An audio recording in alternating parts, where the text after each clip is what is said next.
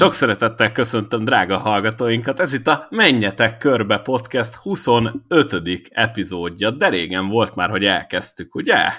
És elsőként szólítanám az Arena 4-en NASCAR szakértőjét, dr. Juhász Zoltán. Szia Zoli, hello! Hello Boszkó, sziasztok! Rós András is itt van velünk, a 500 Miles főszerkesztője. Szia Andris! Sziasztok!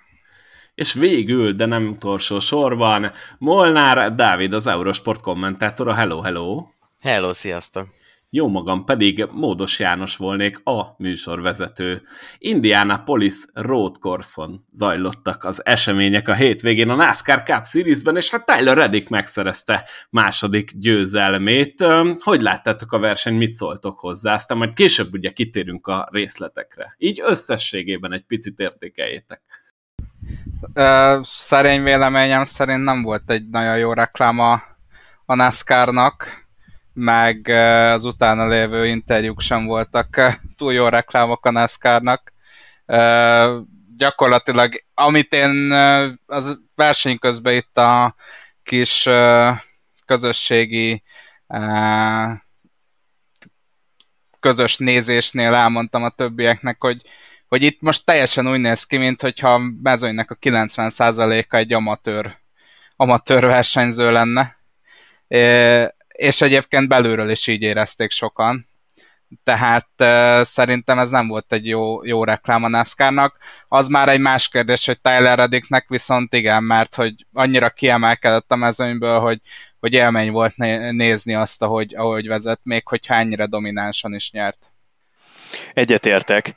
Nekem kísértetiesen emlékeztetett ez a verseny a tavalyi Daytona Road futamra, még ott február végéről, tehát eh, tipikus eh, verseny olyan szempontból, hogy mondjuk az első két harmada az eh, hoz egy nagyjából reális erősorrendet, és aztán a végére ott indul az erezdel a hajam, az abszolút káosz, ahol kvázi lottósorsolásszerű a végeredménynek a leosztása. Egyes egyedül azért volt ez egy reális futam, és az mentette meg szerintem a sport értékét ennek, hogy Tyler Reddick nyert. Mert ha ezt nem Reddick nyeri, hanem valami berepülő manőverrel valaki előkerül hátulról a középmezőnyből, akkor ez szerintem egy közelvállalhatatlan hétvégéje lett volna NASCAR-nak. Szerintem ez nem volt egy jó verseny.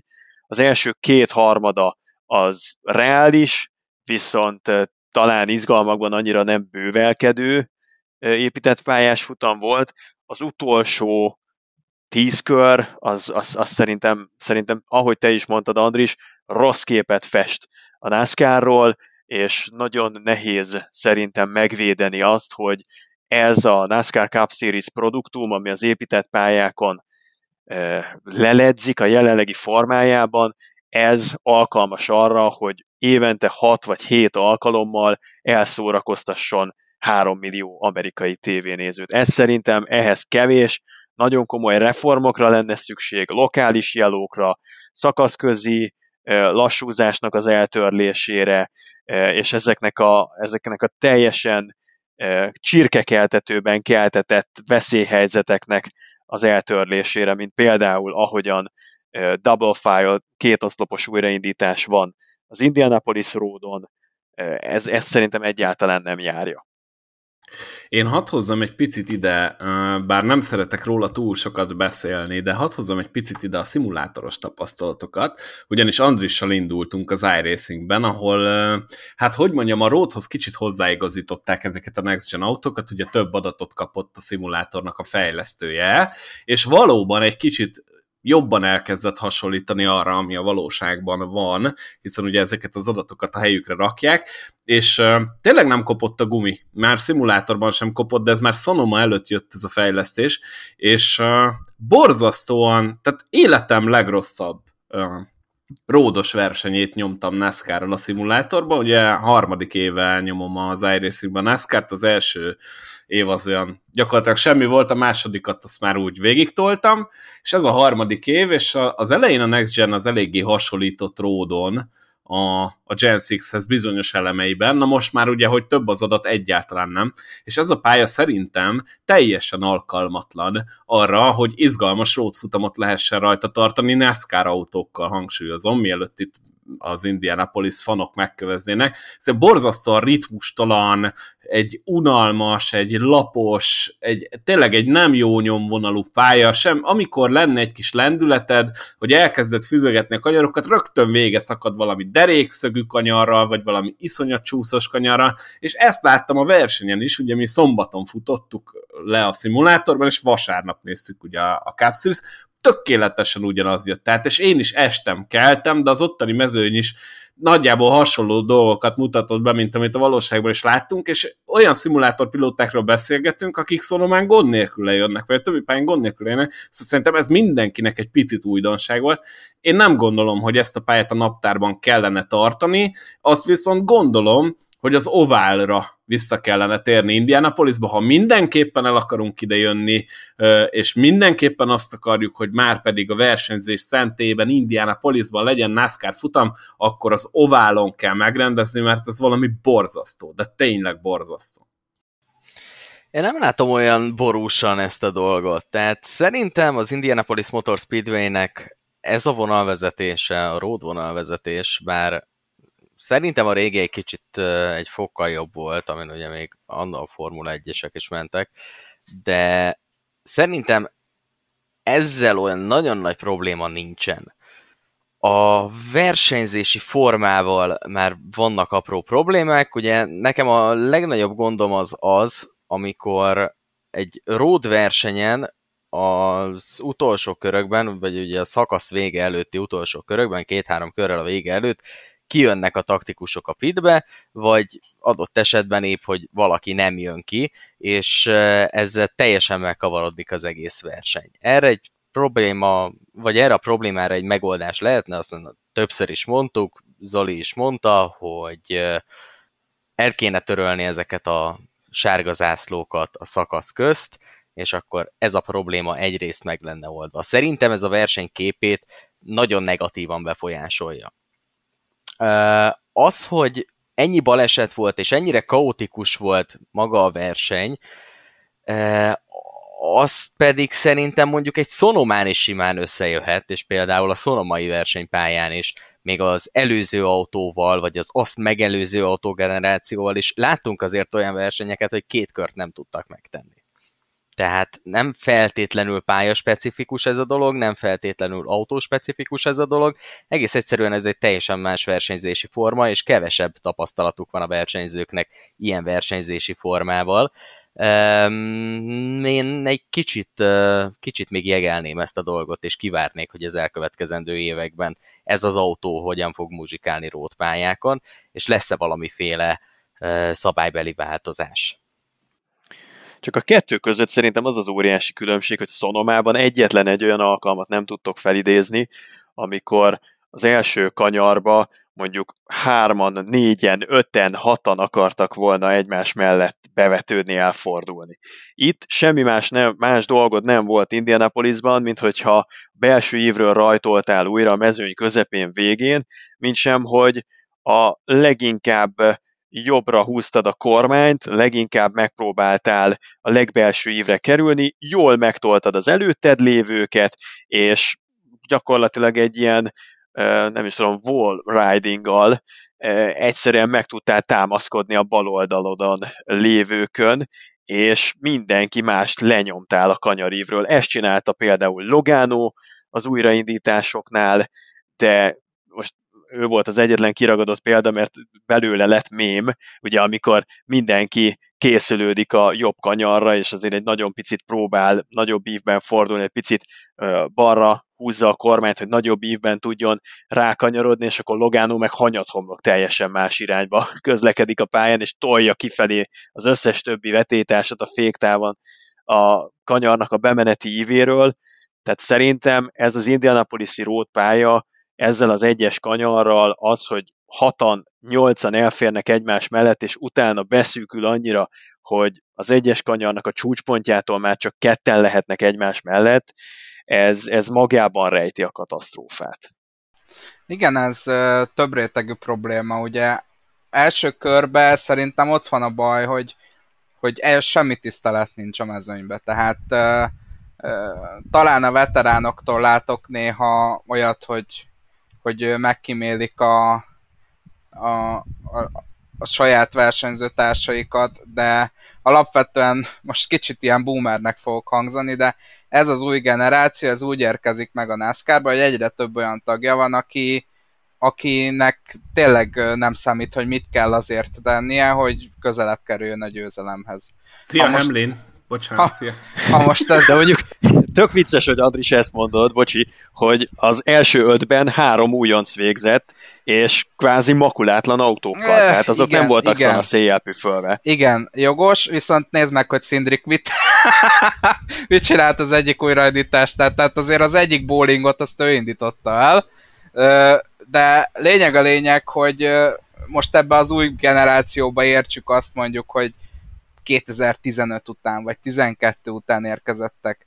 Tehát most nem feltétlenül csak itt a legfiatalabb versenyzőket mondom. A nagy részüknek az a mentalitása, hogy, hogy csak a győzelem számít, és és sajnos a veteránok sem tehetnek mást, mint hogy lesüllyednek az ő szintjükre, úgyhogy innentől meg folyamatosan az fog történni, hogy ki tud a másik alá menni tiszteletlenségben. Na most ugye itt jön be a rétegnek a második része, az pedig az, hogy akkor viszont nézzünk olyan pályákat, ahol mondjuk a T1-ben nem adatik meg a lehetőség, hogy rommá törjük a másikat. A le- idei leg, ö, két legrosszabb futam ilyen szempontból az ugye Kota volt, és, és itt most Indianapolis, és mindkét pályán az első kanyarba lehetőséged van arra, hogy rommá törd a másikat újraindítás után. Tehát, hogy ameddig a NASCAR nem fog lépni az ügyben, hogy valóban büntessük meg azokat, akik így versenyeznek, ami egyébként nem fog soha megtörténni, mert akkor az, az nem fér bele a NASCAR-nak az old school, old school képébe, és azt hiszem oda szószólója ennek, hogy egy 3 mm-es büntetést, miért, 3 mm-es eltérést miért büntetünk az autón 30 pontos levonással, egy full szándékos kilökésre meg azt mondjuk, hogy hát ez van. Addig, addig nem fog megváltozni a versenyzői kultúra. Nagyon sokban egyet tudok érteni veled, amit mondasz, és majd, hogy nem szó szerint egyik részét a mondandódnak el szerettem volna mondani. A rótpályás versenyzésnek szerintem sokkal inkább problémája az, hogy nincsen büntetési rendszer. Valóban megvan ez a tiszteletlenség, én ezt egy kicsit úgy átformálnám, hogy nem az újoncok részéről, hanem hogy összességében mindenki részéről mindenki felé, hogyha rótpályáról van szó. Teljes mértékben igaz az, hogy csak a győzelem számít. A NASCAR bajnoki rendszere úgy van felépítve, hogy csak a győzelem számít, gyakorlatilag semmi más hogyha győzelmet akarsz elérni, vagy ha be akarsz kerülni a, a rájátszásba, akkor győzelmet kell elérned. Ez az elsődleges kvalifikáló tényező. Na most, amikor rótpályákról van szó, akkor elkerülhetetlen, hogy ilyen rótpályákról legyen szó, ahol az első kanyarba bizony általában a rótpályáknak a nagy jellemzője az, hogy sokan érnek be egyszerre, főleg egy újraindítás vagy egy normál rajtot követően az első kanyarba. Na most itt az a kérdés, hogy ezt a szituációt hogy oldják meg. Amikor nincs egy visszatartó erő, amikor gyakorlatilag semmi veszteni valód nincs, csak nyerhetsz, abban az esetben előfordulhat olyan, hogy valóban 5-6-an egymás mellett, és akkor hát valahogy majd elfordulunk az első kanyarba, kész, betesszük az autót, az lesz valami. Ugyanez a helyzet ugye a kotával, ahogy mondtad Andrés, ugyanez a helyzet ezzel a pályával, de egyébként számtalan olyan pályát mondhatunk, ahol mondjuk az első kanyar az nem egy elnyújtott kanyar, hanem van valamilyen dőlésszöge, adott esetben egy sikán, adott esetben egy normál kanyar. Gondoljunk csak mondjuk, ha nem is NASCAR pálya, de az európai pályák legjellegzetesebb első kanyarjára, ami óriási mezőnyeket szokott megtépázni, a monzai első sikán, ami egy borzasztó gyors rész után egy borzasztó szűk kanyar kombinációban folytatódik, és mégis adott esetben 60 GT autó át tudja fűzni magát, mert megvan az a tisztelet, és ez nyilvánvalóan a, a szabályalkotók által is kreált tisztelet, hiszen hogyha valaki beleszáll a másikba, akkor abból általában büntetés szokott lenni. Szóval van arra példa, hogy meg lehet oldani ezeket a szituációkat, van arra példa adott esetben pont itt Indianapolisban is, vagy a Kotán is, ami ugye itt két pályaként felmerült, hogy ilyen szituációkat megoldanak más versenysorozatban. A NASCAR-ban valamiért nem megy ez a dolog, és én egyik fő indoknak tartom azt, hogy az, ami oválpályán működik, ez a adjátok vissza egymásnak a sérelmeket című dolog, az, az nem feltétlenül valósulhat meg olyan szinten a road versenyeken, mint mondjuk az oválpályás történetében a NASCAR-nak az elmúlt 40-50 évben. Én most egy picit viccesen túlzok nyilván, de egy ilyen ördögűzés szerintem kell alkalmaznunk majd, mert a Morfi hangján és testéből szólalt meg Danny Hamlin.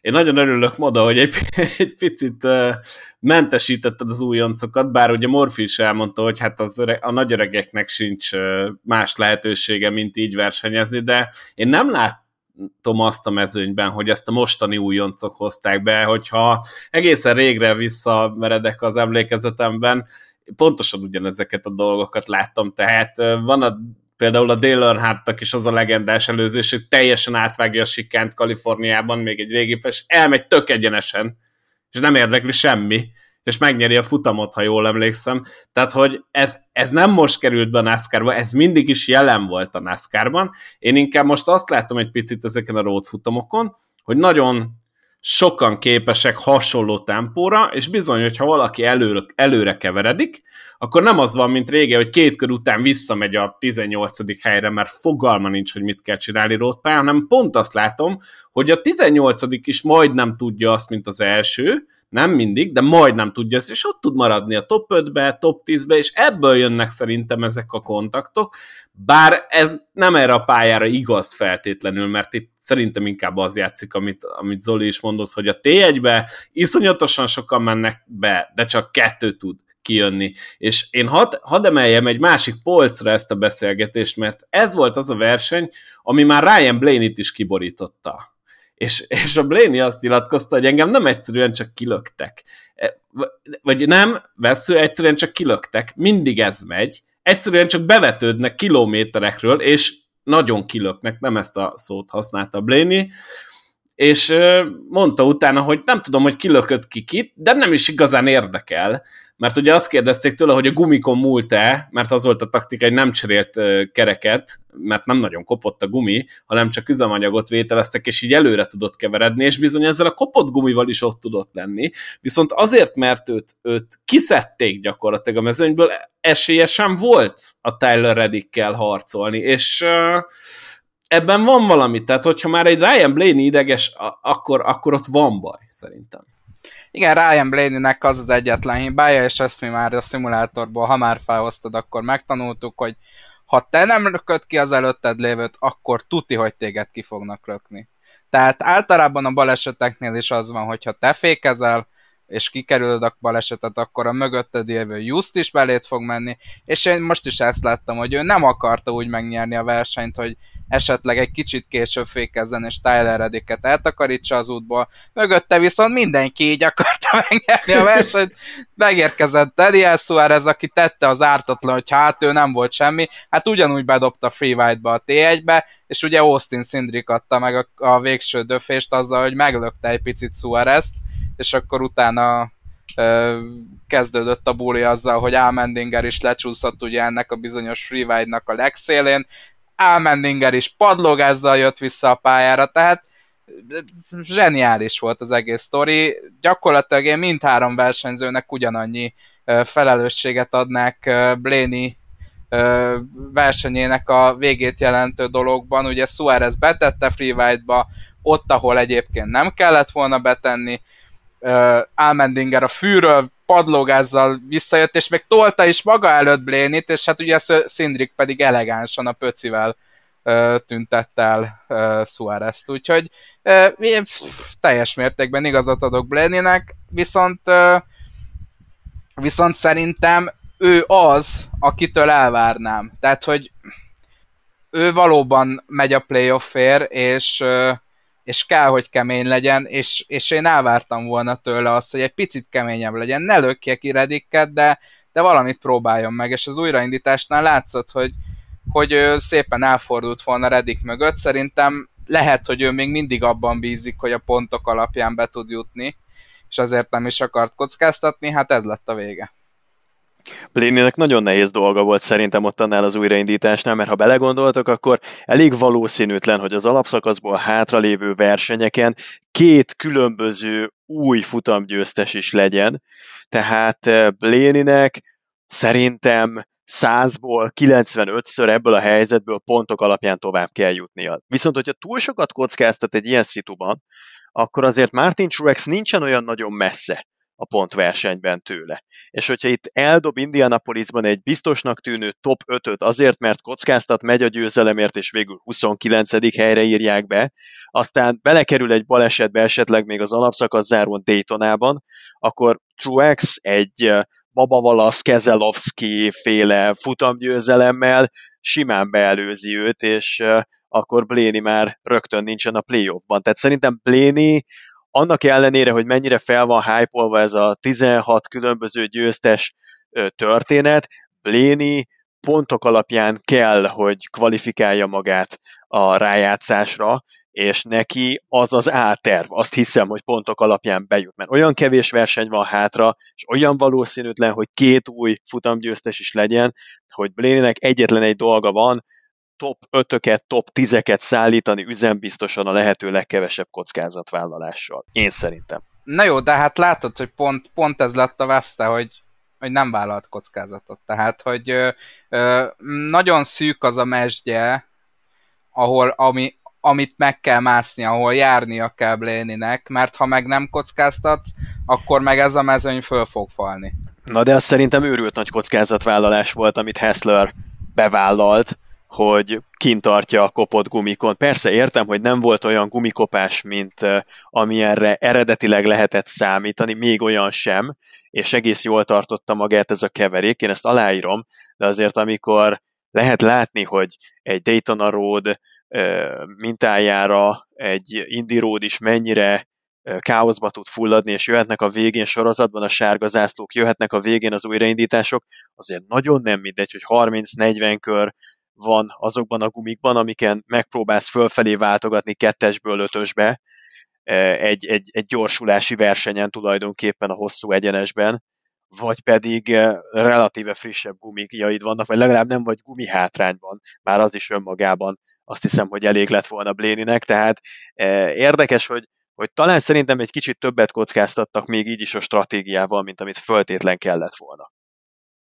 Ugye mindig, bocsánat, Szóval mindig el szoktam mondani, hogy a podcasthez érdemes vagy a futamot megnézni, illetve visszanézni, akár az ismétlésben, akár az Arena 4 pluszon, vagy az összefoglalót elolvasni és megnézni a 500miles.hu-n, mert hogy én egy picit megvédeném Logano manőverét, ugyanis jó, nem, nem tudtam végigmondani. Szóval pont ez a katasztrófa az egészbe, hogy ha megnézitek a Logano esetét, nyíl legyenesen belemegy a T1-be kiválasztotta a lehető legbelsőbb ívet, ahol még oldalba lehet torpedózni úgy egy egyébként White-ban közlekedő sort, hogy egészen biztosan így bepattogjon az első kanyarba. És onnantól ő már úgy jött ki, hogy forgott előtte talán Chase ott, a másik autóra nem is emlékszem, hogy kis, ott Logano ezzel a manőverrel, hogy nyíl egyenesen ment a T1-be, el se fordított a kormány szerintem, ezzel előzött szerintem olyan 8-10-et. Tehát ez nonsens, és ez már az a szint, ami, hogy mondjam, az én inger küszöbömet is átüti, és ezt már nem tudom versenyként értékelni egész egyszerűen. Idáig el tudok menni, hogy ez, ez nem verseny.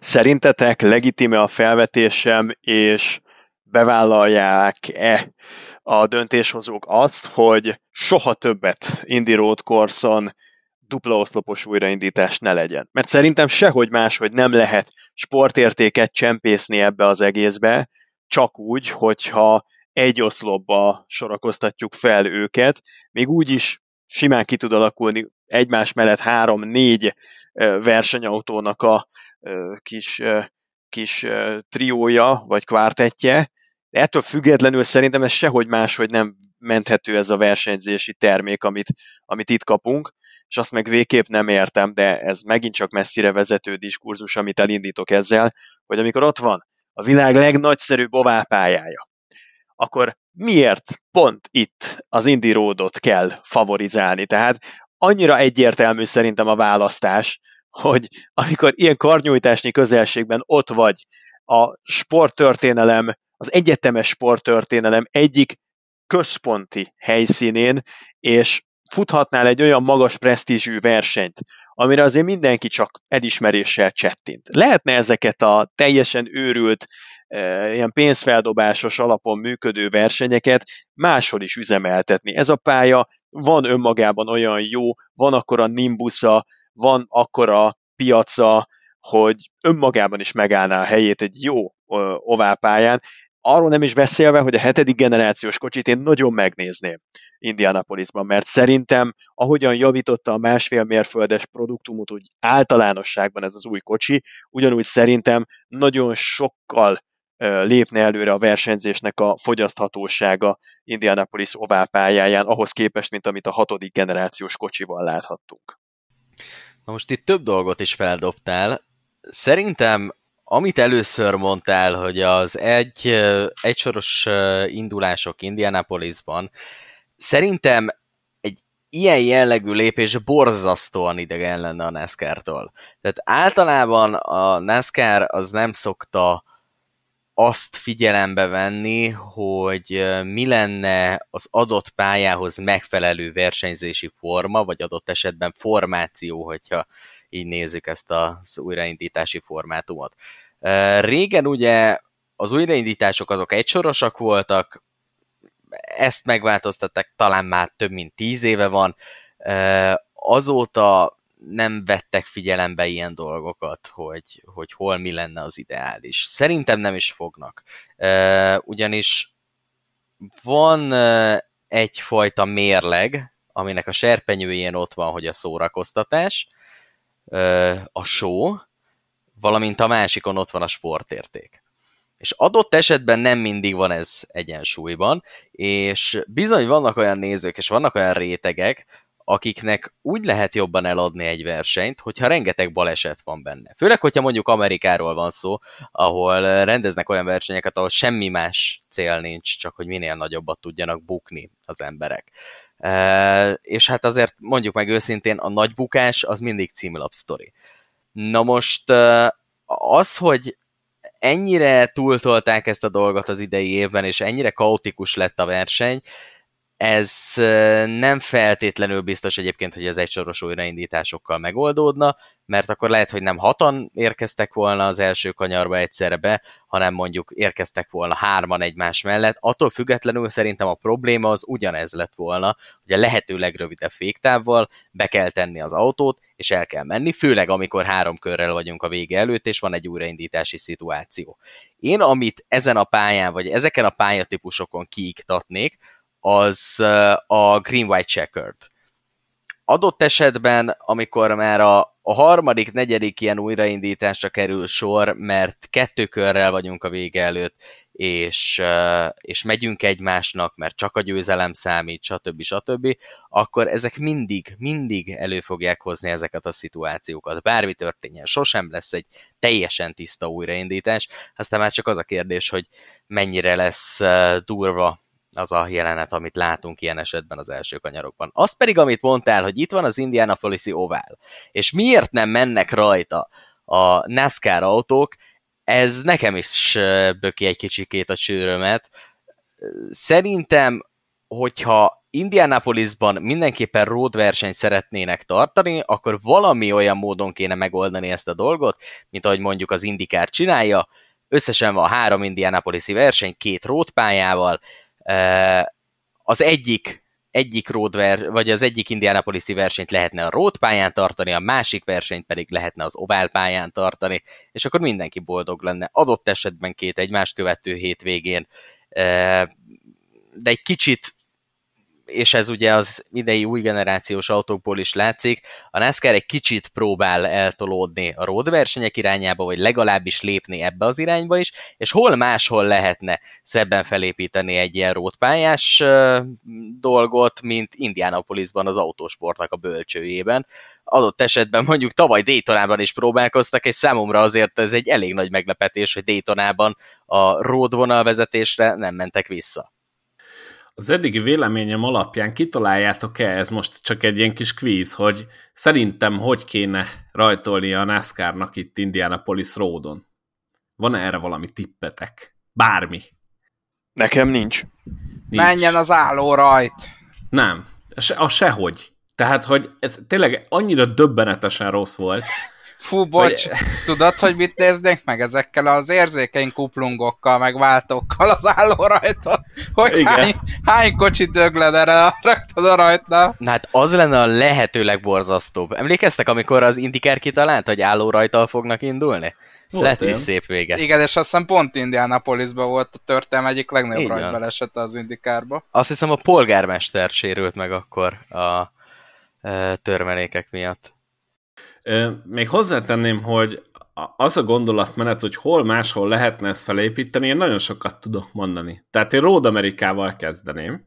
Az egy ennél kilométerekkel jobb pálya, hogyha a NASCAR-nak a tradícióit akarjuk figyelembe venni, akkor vagy Watkins Glenbe, vagy Sonomába kellene valami kiemelt versenyt tartani, de tovább megyek, Amerikában olyan jó pályák vannak, mint például Road Atlanta, ami még lehet, hogy egy tök izgalmas valami tudna lenni NASCAR-ral. Ez a pálya, de szerintem nincs az a forgatókönyv, hogy ezen egy izgalmas és jó versenyt lehessen rendezni NASCAR-ral, de tovább megyek, még az indikár is szenvedett rajta most, hogy nem volt eső, hogy nem volt extra parádé, ott se volt semmi látnivaló gyakorlatilag arra hadd reagáljak még, amit Dávid mondott, hogy a csúszka, aminek az egyik vége az a szórakoztatás, a másik vége pedig a sportérték, az bizonyos hétvégéken erre, bizonyos hétvégéken arra kell, hogy eltolódjon. Én nekem ezzel semmi problémám nincsen, én tudomásul vettem, hogy nem lehet minden egyes hétvégén egy Darlingtoni futamot rendezni, ahol a vezetői tudás, meg az autónak a felkészítése az, az, az annyira meghatározó, hogy, hogy és olyan nagy eséllyel bontakozhatnak ki hosszabb zöldzászlós etapoknál nagy különbségek, hogy, hogy, hogy nem feltétlen egy testest elleni küzdelem dönti el ott a versenyeknek a nagy részét, hanem, hanem a, a, legjobb átlagköridők, meg a legjobban felépített etapok, meg a legjobban kibalanszált autók, kevésbé látványos versenylebonyolítás, de ettől függetlenül azt hiszem, hogy túl értékes az Indianapolis Motor Speedway ahhoz, hogy napokkal a futam után is arról beszéljen mindenki, hogy mennyire gimiki volt az egész verseny, mennyire, mennyire bohócot csinált magából a félmezőny, tehát azt hiszem, hogy ha van egy csapnivaló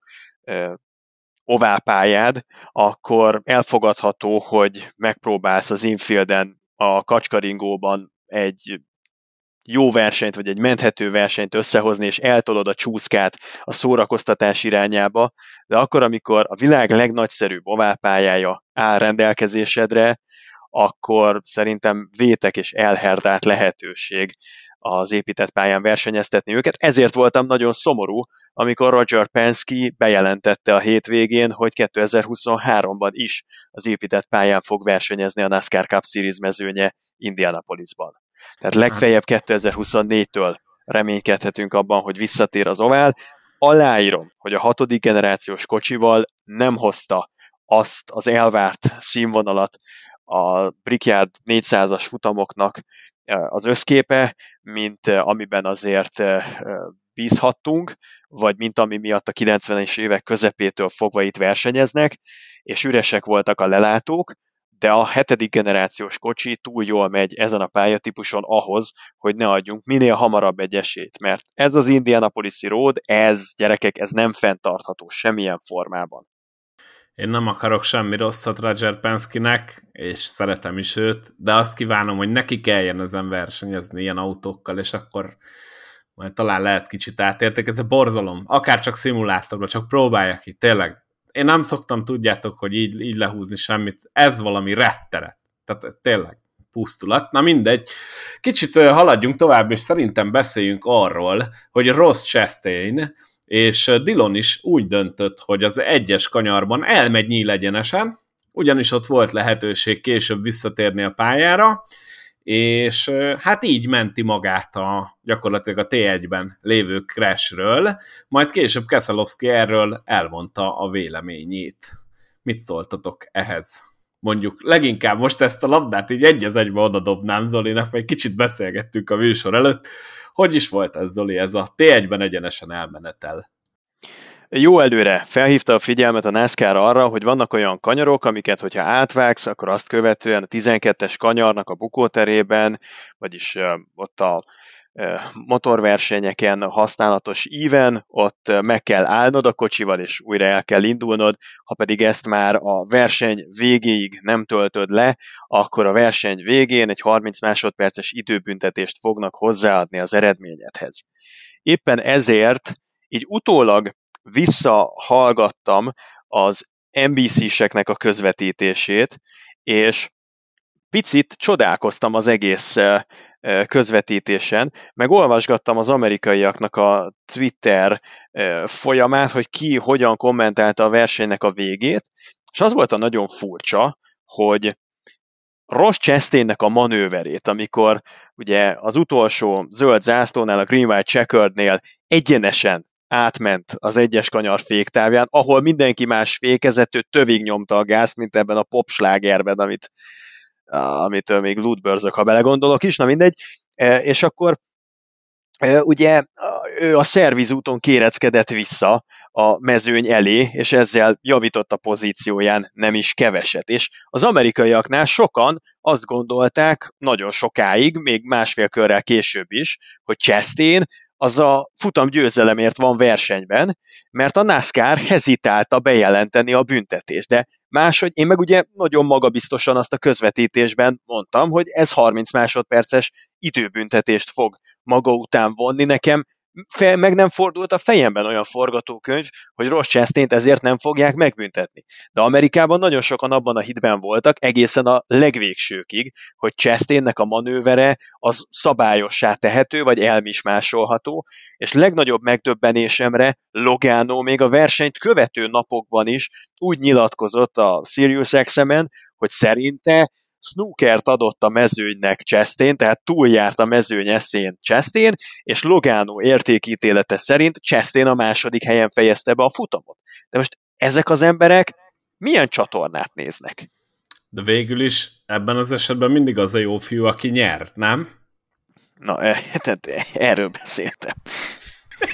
Valószínűleg az NBC-t, mert ők nem tudom, hogy nem kapták-e meg ezt a kis kiadványt, és hogy ezt a versenyzők hogyan értékelték. Az NBC-n folyamatosan azt az indokot hozták föl, hogy ott azon a szervizúton ugyanakkora vagy hosszabb utat teszel meg, mint a mezőny. Nyilván ez most nem élt, mert a mezőny föltorlódott a T1-be, hideg gumikon, de alapvetően valamiért az az információ volt meg egy csomó embernek, hogy ott, hogyha elmész, akkor hosszabb utat teszel meg, ergo nem kell letöltened a büntetésedet. Üm, és egyébként Danny Hamlin sem töltötte le, aki ugyanígy elment a szervizútra, és ő sem töltötte le a jól emlékszem, 12-es kanyarban a büntetését, vagy abban a kis átmenő részben, úgyhogy valamiért ez vala, vagy valami függelék lehetett, vagy, vagy egy ilyen extra elejtett információ, amit sokan félreértelmeztek, de hogy ez az NBC-s közvetítésben elhangzott, az biztos. Igen, az okozta a legnagyobb zavart, hogy a NASCAR megint nem következetesen osztotta ki a büntetéseket emiatt, mert az egyetlen ember, akit megbüntettek az egész verseny során emiatt, az Ross Chastain, illetve mögötte Austin Dillon, aki ugyanúgy a Green White Checkered meglengetésénél, a zöld zászló meglengetésénél követte Chastain nyomdokait. Tehát tulajdonképpen ők ketten kapták meg ezt a büntetést, és senki más pedig többen is átvágták ugyanígy azt a kanyart. Lényegében nem is az egyes kanyart vágják át, hanem a kettes kanyart, mert mert a, a szervizút ugye ott hozza őket előnybe, ott jelent rövidítést, és azzal is vitatkoznék alapvetően, hogyha bárki is ilyen következtetésre jutott, hogy a szervizúton hosszabb idő visszatérni, mert Rediket igazából senki nem akadályozta, és ehhez képest Chastain Redik elé jött vissza, annak ellenére, hogy Redik mögött vetődött be az egyes kanyarba, tehát összességében átlagidőt tekintve csak gyorsabban át lehet mászni a szervizúton, hogyha valaki úgy hozzászokott eh, ehhez, meg ott az ideális éveket autózza, mint ahogyan Ross Chastain szemmel láthatóan készült erre. Tehát esze ágában nem volt az embernek elfordulnia a mezőnyel a jobb kanyarban, meg sem próbálta, legalább Baba Valaszban volt annyi, hogy ő azért oda tette az autóját, megpróbálta bevenni a kanyarívet, csak amikor elfogyott az aszfalt, akkor azért annyira nem erőlködött, hogy ne vágja át, de még Freddy Kraft a spottere mondta is a fülére, hogy azért ne padlógázzal told át a füvön, mert abból lehet baj, tehát ők, ők sokkal kevésbé látványosan csinálták, és ezt jóvá is írta a NASCAR Baba Valasznak, mert ott legalább Baba Valasz meghagyta a benefit of a doubt tehát hogy, hogy hogy ha kétséget kizáróan nem bizonyíthat az, hogy direkt vágja át, akkor inkább az előnyére, az ő javára ítéljük meg a helyzetet. Mert Chastain az, az nem hagyta meg ezt a lehetőséget a NASCAR-nak, az annyira előre eltervezett manőver volt, hogy, hogy, hogy szerintem fel nem merült, hogy, hogy ne kapjon büntetést. Igen, én is százszerzalékig ezen a véleményem vagyok, hogy Chastain ott rontotta el, hogy nem játszotta el jobban a szituációt. Tehát, hogy egy picit blokkolni kellett volna a keréknek, vagy, vagy nem tudom, tehát úgy csinálni, hogy jaj, jaj, jaj, de elrontottam ezt a kanyart. És engem egyébként Fernando Alonso esetére emlékeztetett Barcelonába, amikor ugyanígy a, a Forma 1 is teljesen inkonzisztensen írta ki a szabályokat, meg ma hozta meg a döntéseket, és azt mondta, hogy jó, hát akkor én a T1-be elmegyek ott a, a kerülőúton, és nyert is vele pozíciókat. Ő minden szabályt betartott, azok szerint, ahogy a, ahogy a Forma 1 ítélte meg a dolgokat, és ezt találtak is stratégiájának. Ilyen szempontból valamilyen szinten egyetértek Logánóval, csak hogy vegyük figyelembe, hogy Ross Chastain annyira rosszul játszott el, tehát tényleg látszik, hogy padlógázzal átjön azon a szakaszon.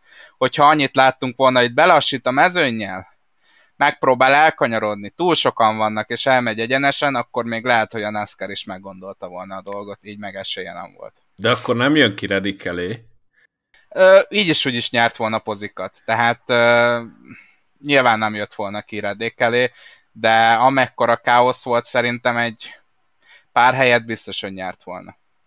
Én ezt a szituációt azért nem értem, mert a NASCAR-nak van egy olyan szabálya, és ezt mondjuk az IMSA-ra is lehet vetíteni, hogy teljesen mindegy, hogy miért hagyod el a pályát, hogyha elhagyod a pályát egy csikánnel, akkor meg kell állnod, és csak azután mehetsz tovább, hogy megállítottad az autót, és ismét elindítottad az autót. Ez ugye általában még a régi időszakban Watkins Glenben volt, a Watkins Gleni sikánnál nagyon látványos, amikor tök mindegy, hogy miért csúsztál ki, meg kellett állnod, és utána indulhattál el. Máskülönben, hogyha egy centit is mozgott az autó, akkor abban az esetben az már egy áthajtásos büntetést vont maga után.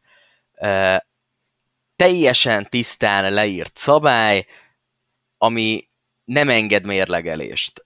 Én szerintem rossz szabály, nekem ez soha nem tetszett, viszont akkor ugye itt megint a konzisztencia, hogy most akkor valakin, valakire alkalmazzuk ezt a dolgot, valakire nem alkalmazzuk, ilyen esetekben alkalmazzuk, olyan esetekben nem alkalmazzuk, tehát hogyha valami a NASCAR javára írandó volt az elmúlt években, az az, hogy legalább ehhez a szabályhoz annyira ragaszkodtak, hogy ezt, ezt tényleg szó szerint és, és minden esetben betartották, történjen bármi.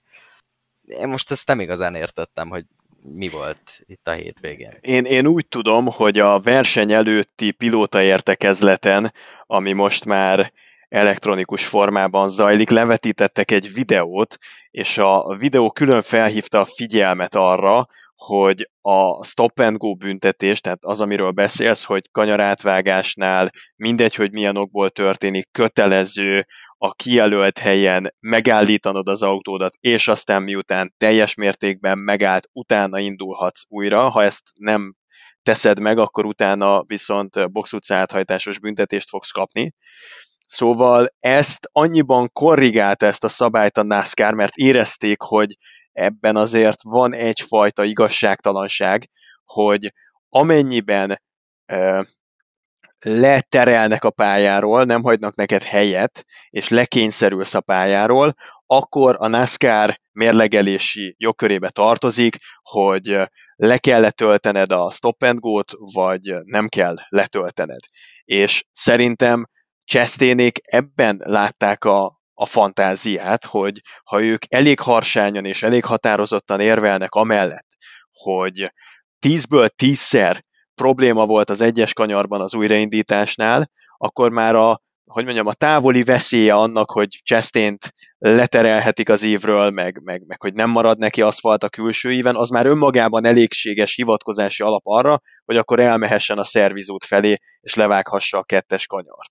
Tehát szerintem ők erre játszottak rá, hogy a szabálykönyvbe tettek egy ilyen kis gumiszabályt, viszont azért az, az nagyon visszás lett volna a maradék sportértékét is elvette volna ennek a futamnak, és szerintem totál destruktív lenne a hat épített pályát számoló NASCAR naptárban, hogyha így meg lehetne nyerni egy road versenyt, mert ez tényleg a, a legalja lenne, azt hiszem. Hát a, az Andris említette, hogy a Chastain ezt nagyon rosszul játszotta el. Hát most kicsit egoista leszek, és azt mondom, hogy a Chastain ezt úgy játszotta el, mint én a Superman főszerepet. Tehát sehogy.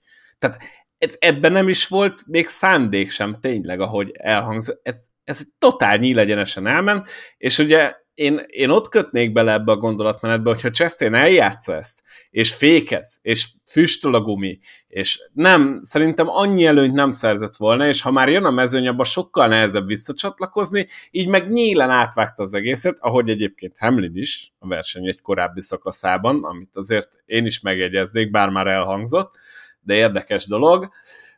És, és így tudott igazán előnyt szerezni. Ott már jön a mezőny, és oda be kéne valahova csatlakozni, furakodni, az már egy sokkal, sokkal komolyabb feladat, hogy így mondjam. De van itt még egy valami, és muszáj egy picit túltennünk magunkat ezen az egyes kanyaron, mármint ezekben a szituációkban, mert újra ez a kanyar jön képbe.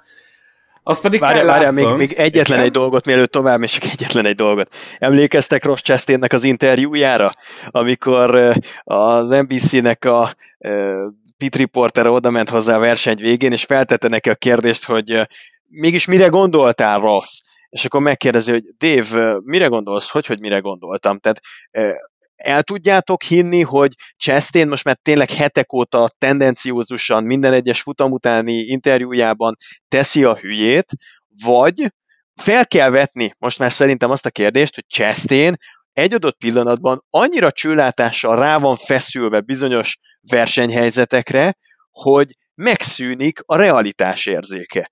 Mert e, én ezt az interjút így visszanézve annyira őszintének tűnik a, a, a visszakérdezése Chastain-nek, amikor ő visszakérdez a riportenek, hogy hogy érted, hogy én mire gondoltam ott? Tehát mintha, mintha fel sem merülne benne, hogy ő esetleg ott abban a helyzetben választhatott volna más megoldást is, mint amit választott. Úgy gondolod, hogy Chastainnek a szervezete gyárilag állítja elő az LSD-t, mint olyat, és így el is fogyasztja verseny közben? Ezt nem állítom, mert lehet a görög dinnyében van valami olyan ki nem mutatott eh, anyag, de hát de hogy mondjam, eh, szóval, mert azt megérti az ember, hogy tudjátok, néha napján valami kis huncut félmosoljal, mond valamit a kamerába, amit maga se gondol komolyan, meg ami nyilván irreális, hogyha a szavakat így egymás utánra rakjátok, de hát ettől függetlenül persze valamit mondani kell. De Chastainnél most már tényleg felmerül az, hogy hetek óta annyira mellé beszél interjúknál, hogy most már meg kell kérdezzem, hogy csak nekem van olyan érzésem, hogy mintha ő a pillanat hevében így, így behújná a fülét, letakarná, behújná a szemét, letakarná a fülét, és mintha egy, egy teljesen másik párhuzamos univerzumban kezdene el működni a figura. Nekem ezt tudod kinek a világához hasonlít? Joey Logánónak. Tehát lehet, hogy a Chastainnek is van egy ilyen Chastaini világa, ahol ez a kérdés értelmetlen. Mert én nem gondolnám, hogy a Chastain ennyire butuska lenne, hogy finoman fogalmazzak, hanem én, én inkább ezt a Logánó féle utat látom benne, hogy ő is felépített egy világot, Chastain csodavilágát, és ott igazából irreleváns a kérdés, hiszen az ő valóságában, a Chastaini világban ez egy teljesen normál dolog volt. És múltkor mondtad, hogy Logánónak a világában szerinted egy és ö, egyedül Joy Logano van jelen. Most akkor úgy tűnik, hogy a Chastain által felépített világban viszont ketten vannak jelen, mert Logano sietve leszögezte, hogy szerinte Ross Chastain snookert adott az egész mezőnynek, túljárt mindenki eszén, és Logano szerint Chastain a második helyen zárta ezt a futamot az ő értékrendjében, úgyhogy már azon a szigeten, ahová Ross Chastain hajótöröttként megérkezett így a e, szellem óceánján, ott legalább Logánóval együtt meg tudnak melegedni, egy jó kis tüzet tudnak rakni, úgy tűnik, mert ketten vannak ezeken a nézeteken. Figyelj, mi a, a Boszkóval uh, uh, kitaláltuk, hogy szerintünk van egy ilyen a Facebookon, hogy, hogy hülye főnökök klubja, és, és én megmernék esküdni arra, hogy szerintem hülye versenyző klubja is lehet. Ha a Facebookon nincs is, de valami group chat, a Whatsappon, vagy bármilyen lehet. Joy Logano bevette ezt itt a csoportba, ahol ott engődik Danny Hamlin is esetleg, meg Kájbus, de Kájbus már learchiválta a csetet, mert azért nem csinál annyi hülyességet pár éve. Tehát szerintem Logano egy picit magát látja Chastainbe, és akkor úgy van vele, hogy hát ez ő nem látott kivetni valót. El tudtok képzelni olyan forgatókönyvet, hogy előbb-utóbb a világot irreálisan szemlélők többségbe kerülnek a mezőnyben, mert akkor nagyon, nagyon érdekes idők jönnek. Én el, amúgy. Én el. Simán. Hát, hát mondjuk azért e- ehhez a klubhoz szerintem még viszonylag közel áll kettő ember, és most akkor megint egy kvíz, hogy kire gondol. Kettő ember van, aki néha annyi a különbség, hogy ők nem minden verseny után, mint Joey Logano, hanem ők néha látom, hogy így el vannak tűnve, és, és van egy saját valóságuk, és nem vesznek tudomást arról, hogy mi zajlott körülöttük. Ez tényleg kiemelkedik két ember. Annyit segítek, hogy az egyik Toyotás, a másik Fordos, és még nem hangzott el a nevük. Brad Keselowski? Nem, de jó, jó lenne, jó lenne. Baba Valasz. Baba Valasz, így van, ő a Toyotás, és ki lehet a Fordos. Ez pedig ez volt a könnyebb szerintem, mert Kevin Harvickra gondoltam. Ő az, akinek szoktak ilyen olyan sztoriai lenni verseny után, hogy mintha nem egy adót néztünk volna. Tehát, hogy olyan, olyan dolgokat emleget aznap estéről, amik nem történtek meg. Most is nagyon jót ment Kevin Harvick, emlékeztek rá? Mondta, hogy azonnal hallani akarom, ki volt az, aki kiforgatott a versenyből. És mondta neki a spottere, hogy hát figyelj, Kevin, voltak vagy öten. Öten? Neveket akarok hallani. És addig nem nyugodott meg a pacák, amíg el nem kezdték neki sorolni a fülére, hogy kik voltak a ludasok, addig jutott el Kevin Harvick a törlesztésben, hogy Alex Bowman kipenderítette, és ezzel a saját versenyét is tönkrevágta még jobban Kevin Harvick, ott be is fejeződött de még van a fekete listán további négy ember, akivel szemben törleszthetnék van Harvicknak. Harvicknak egyre reménytelenebb a helyzet a rájátszás szempontjából, és, és amikor már tényleg nem is a versenyzéssel foglalkozik, akkor, a, akkor az, az szerintem egy válságtünet. Gyanús, gyanús. És szerintem a Bléni kifakadásában is van egy pici hogy neki most már playoffba kéne jutni, és be van feszülve, és igaza van, hogy be van feszülve, és hogyha a Bléninél is érzem azt, hogy közeledünk a Matt Kenseti átváltozás irányába, hogy a Blénit is addig-addig fogják rugdosni, mint annak idején Matt Kensetet, aki egy jámbor lélekként közlekedett a NASCAR pályáin, és egyszer csak így boing, elpattant valami, és onnantól vége volt, hát Joey Logánónak pehje volt, pont ő szakította el a húrt, de szerintem Kensetbe is ez így évekig gyűlt ez a feszültség, és amikor elkezdte kiadni, na abban nem volt köszönet. Úgyhogy lehet, hogy az idei évben még látjuk Ryan Blaney-nél elpattanni ezt a húrt, és akkor ember maradjon a talpán, aki el tud majd menni mellette, mert szerintem ez be fog következni, és a tavaly, nem is a tavaly évben, hanem a tavaly előtti évben szerintem ennek már adta jeleit Ryan Blaney. Ugye emlékezzünk például a Pokonoi álmok futására, ahol többek között Kyle is Zoxo nélkül kiszedte, ha jól emlékszem, az tavaly előtt volt, 20 vagy 19, szerintem inkább 20, úgyhogy a Blaney-nél ez már gyűlik. Szerintetek el tud pattanni a húr, és lehet, hogy átmegy állatba? Én 2020-ból emlékszem egy időszakra, amikor Blaney-nek el volt pattanva a húr. Igen, igen, igen, azt emlegettem, és az 20, két, két éve volt. Igen, igen, tehát én simán elképzelem, hogy főleg, hogyha most valaki azok közül, aki még nem nyert, így nagyon, nagyon hirtelenjébe előre kerülne, és összegyűjteni egy győzelmet, és érezné, hogy, hogy itt azért most simán benne van a pakliban, hogy kiesett, akkor szerintem el, eljöhet a Terminátor Blaney-nek az időszaka akkor nem szeretnék mellette lenni. Tehát, hogy a Kensetnél is meg volt ez az átfordulás, utána nem volt, nem volt jó vele hadakozni. De, de akkor térjünk vissza az egyes kanyar, lépjünk tovább az egyes kanyaron, és térjünk vissza az egyes kanyarra, mert hogy Kyle Larson és Ty Dillon ott találkoztak, ami valami egészen fantasztikus. 500 Miles összefoglaló cikkében egyébként benne van a videó, Hát Kyle Larsonnál először fékhibára gyanakodtunk, amikor láttuk azt az esetet, gyakorlatilag fékezés nélkül a rázókövön átugratva úgy vágta oldalba Ty Dillont, mint az őrült, ezt nem tudom, nem tudom, hogy hogy lehet ilyen hibát véteni, mert hogy utólag állítólag Bob Pokrasz is rákérdezett, nem volt baja annak az ötös Hendrik Chevroletnek, minden jel arra mutat, hogy ez Kyle Larson hibája volt. Szerintetek hogy lehet ezt egyrészt ennyire benézni, másrészt pedig még egy dolgot hozzá szeretnék tenni, mert az nekem nagyon tetszett egy privát beszélgetésben, és bocs Morfi, hogy ezt lelövöm ezt a poénodat, de hogy, hogy óriási szerencsé, hogy ebből nem volt nagy sérülés, és ahogy a Ty Dillon nyilatkozott, ott uh, utána jegyezted meg, Morfi, azt bemondhatom, hogy Azért reméljük nincsen nagy baj a Ty mert olyan volt, mintha föl lenne kapcsolva a lámpa, de nem lenne otthon senki.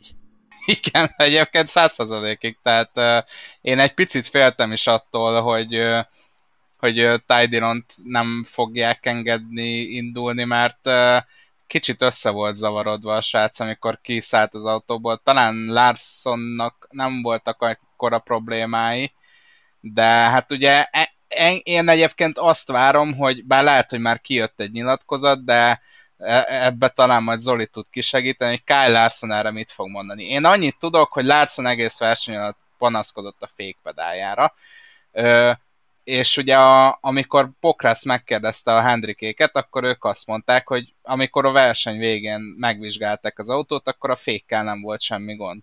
Tehát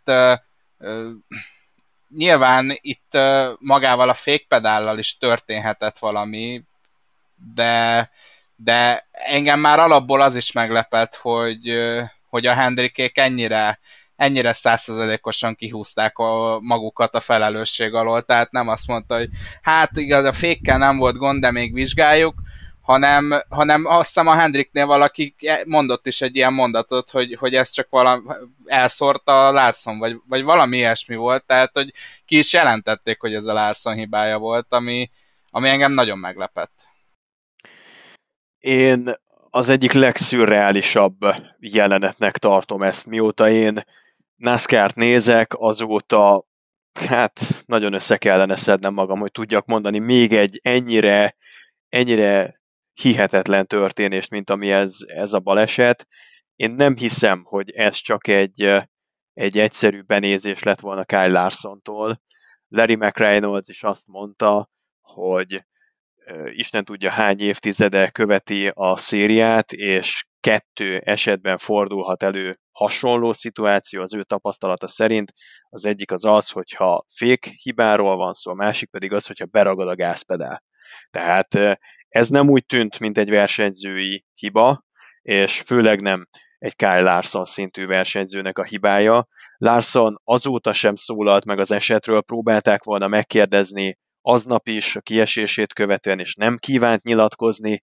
Nekem ez az egész bűzlik, nem akarok konteókat gyártani, de... De, de, de, azt... de, de, de, létszik. Nem, én csak azt mondom, hogy messze nem vagyunk az igazságnak a birtokában. Úgyhogy fogalmam sincsen, hogy mi történhetett, de én azt nem tartom valószínűnek, hogy ez Kyle Larson hibája lett volna egy személyben. Ha volt is Larsonnak felelőssége meg hibája ebben, biztos vagyok benne, hogy arra rásegíthetett valamiféle anomália, ami, amiről nem biztos, hogy mi valaha is tudomást fogunk szerezni.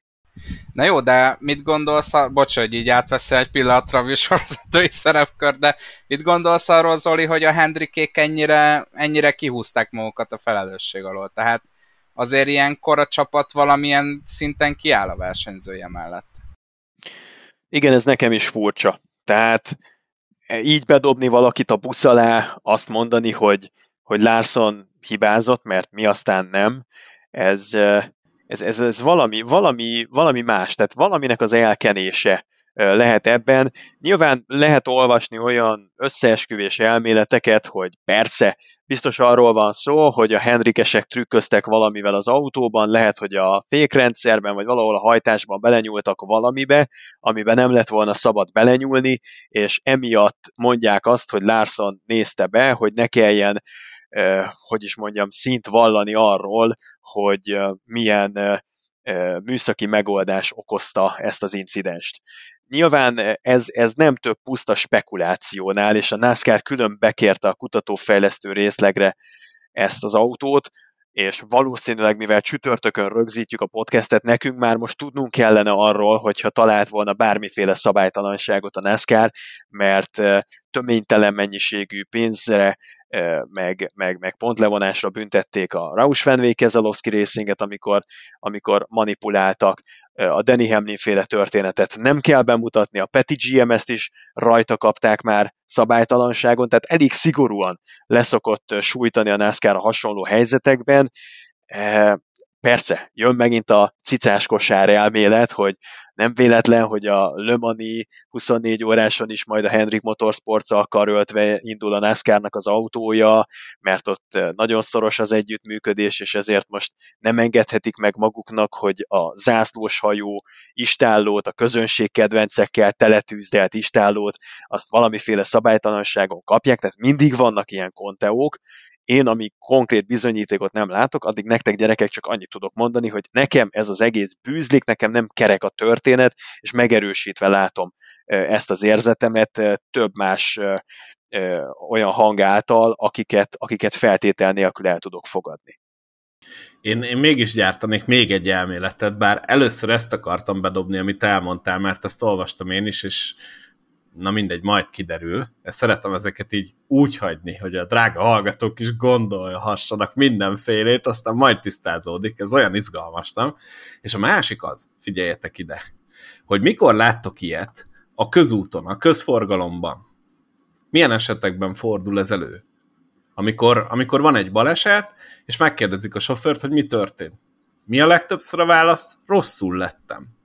Mi van akkor, hogyha Kyle Larsonnak, ha reméljük, most még a kontaon belül is reméljük, hogy nincs egy súlyos betegsége, de mondjuk valami apróság van, ami legyengítette a szervezetét, és hogyha erre mondjuk rájönnének a NASCAR-ék, vagy akár csak a, az orvosi csapat, akkor lehet, hogy eltiltanák X versenyre, és mondjuk ezt nem szeretné a Hendrik, és inkább úgy voltak vele, hogy hát nem, ez, ez vezetői hiba volt, hogy még csak nem is, lehet, hogy nem is az autóban van a probléma, hanem mondjuk a Larsonnak van valami kis mint a megfázás, vagy bármilyen enyéb dolog, ami miatt uh, rosszul lesz egész egyszerűen, és hogy az annyira veszélyes, hogy ezt kiszúrnak, akkor nem tudna indulni. Na, ez egy jó konteó?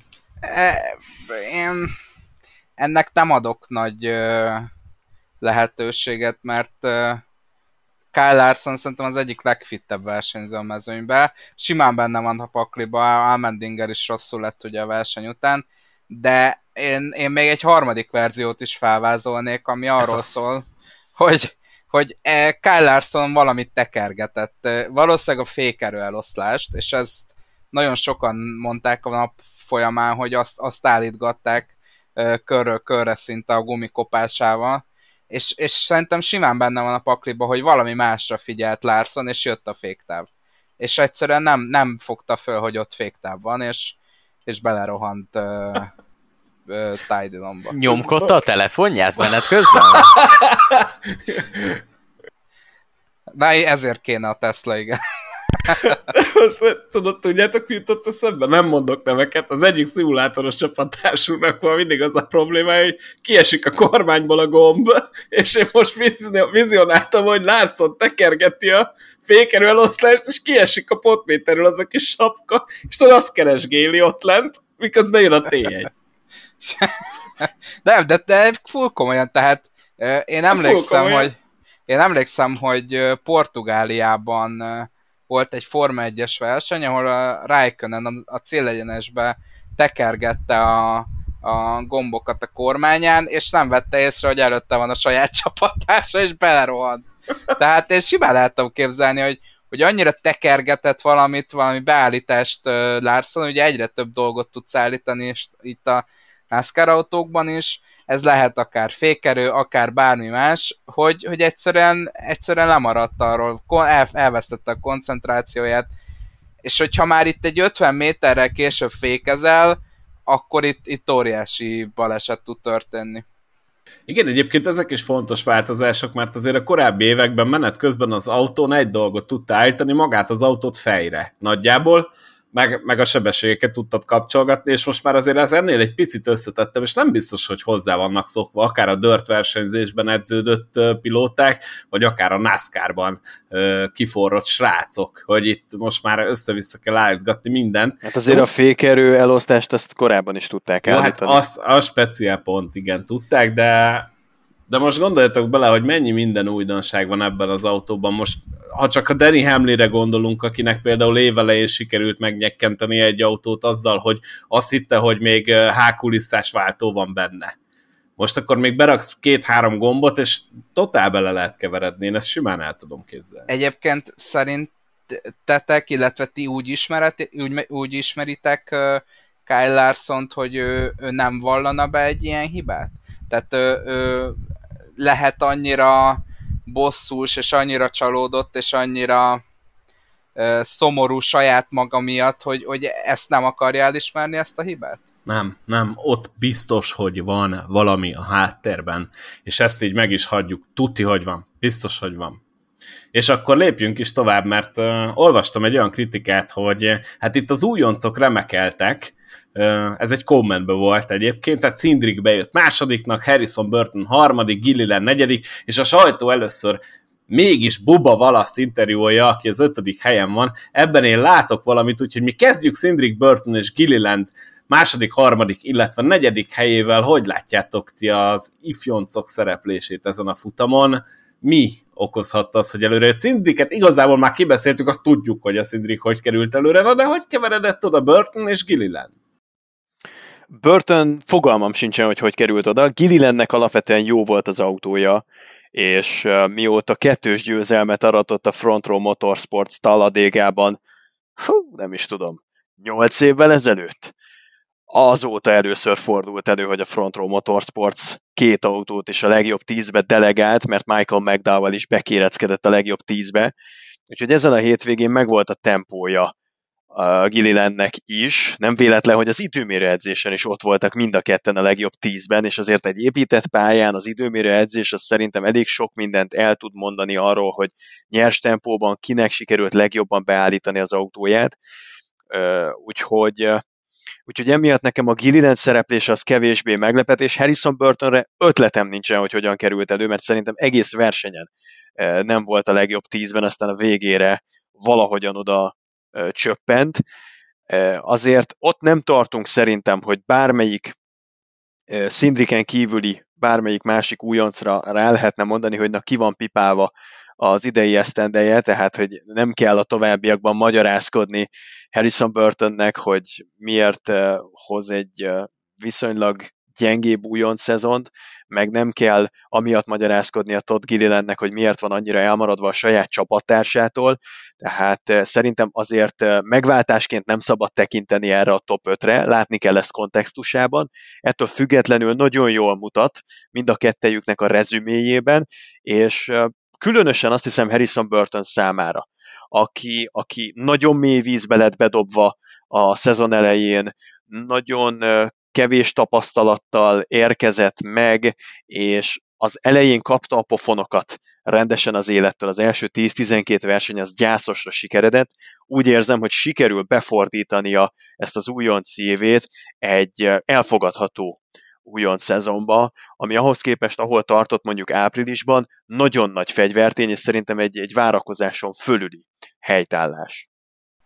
Gyerekek, nem véletlenül van a Fordnak az a mottoja, hogy Ford build tough, tehát, hogy ez a verseny, azt gondolom, hogy az az autó bírta a legjobban, ami a legkevésbé tört, és az legjobb tízben 7 Ford volt, úgyhogy én ebből alapvetően erre a Ford Build Tough-ra csinálnék egy, egy uh, reklámfilmet a Fordtól, azt meg felejtsük el, hogy Chevy nyerte a versenyt, de akkor is 7, 7 Ford volt a top 10-be, amit szerintem idén elképzelhetetlen volt, bármilyen típusú pályára mentünk, de igen, tehát uh, szerintem okosan versenyeztek, ugye Burtonnek is volt egy összeakadása, uh, és azért most egy picit átugranék Boba Valaszra, aki viszont azt mondta, hogy ő abszolút elismeri, hogy ez egy szemtelenség volt, tehát egy, egy olyan eredmény, ami, amit nem érdemelt meg ezt, a, ezt az ötödik helyet, úgyhogy picit ezt érzem néhány versenyzőnél még a top 10-ben, és akkor most nem mondok több nevet. Én viszont mondok, és megint csak egy ilyen kis quiz formájában szeretném föltenni, mert ilyenkor remélem, hogy a hallgatók is magukban elkezdenek találgatni, hogy kire gondolhatok. Na, nem, hadd mondjam végig. Nem mondom, hogy nem őrá gondoltam, csak hadd mondjam végig. hogy ki, ki az, aki nagy bajba került a verseny során, és mégis befért a top 10-ben? Akire gondolhatok? Kezdődik a Caster block. Csak, csak mondjátok, hogy kire gondolhatok. Figyelj, hát Zoli, már egyébként egy szót se szólhatsz, mert te szoktál üzengetni a boszkónak az Arena 4 közvetítéseiben. Észrevettük ám, na de, ki, de tényleg most egy tippet várok. Egy tipp. Harrison Burton. Nem, őt, kibeszéltük, de még valaki bajba Hát pedig kerül. ő is bajba került. De meg Chris Busher, hát nem igaz, hogy nem mondtátok be, kigyulladt az autója, és ja, hát bejött hát igen, a top 10. Igen, hát gyerek, Colcast, egyébként köszönöm szépen az említés, Colcaster is 9 lett, nem akartam befűzni az adásba, de ha már így emlegettek. Igen, egyel, 9. me- egyel megelőzte azt a srácot, aki égő autóba ült. Élvez ki Boszkó, mert már csak négy hét, amíg a Custernek a nevét ennyire délcegen és daliáson kiejtheted a szádon, és De aztán, hogyha nyerem a fogadást, fel. Hát oké, okay. némi sugallatra, tehát volt, volt egy kis pajkos játékosság, úgy érzem a felvezetésedben. Na jó, szóval még négy hét, és utána Colcaster-től egy pár hétre elköszönünk. Három versenyes eltiltást kapsz, hogyha Igen. ez bejön? Oké, okay, rendben. Igen. De mondom, tehát ez, ezt ti dobtátok be. Én Chris Busherről szeretnék beszélni. Egy Boba Valasszal történt ütközés során sérült meg az autója Chris Bushernek, és ezért gyulladt ki.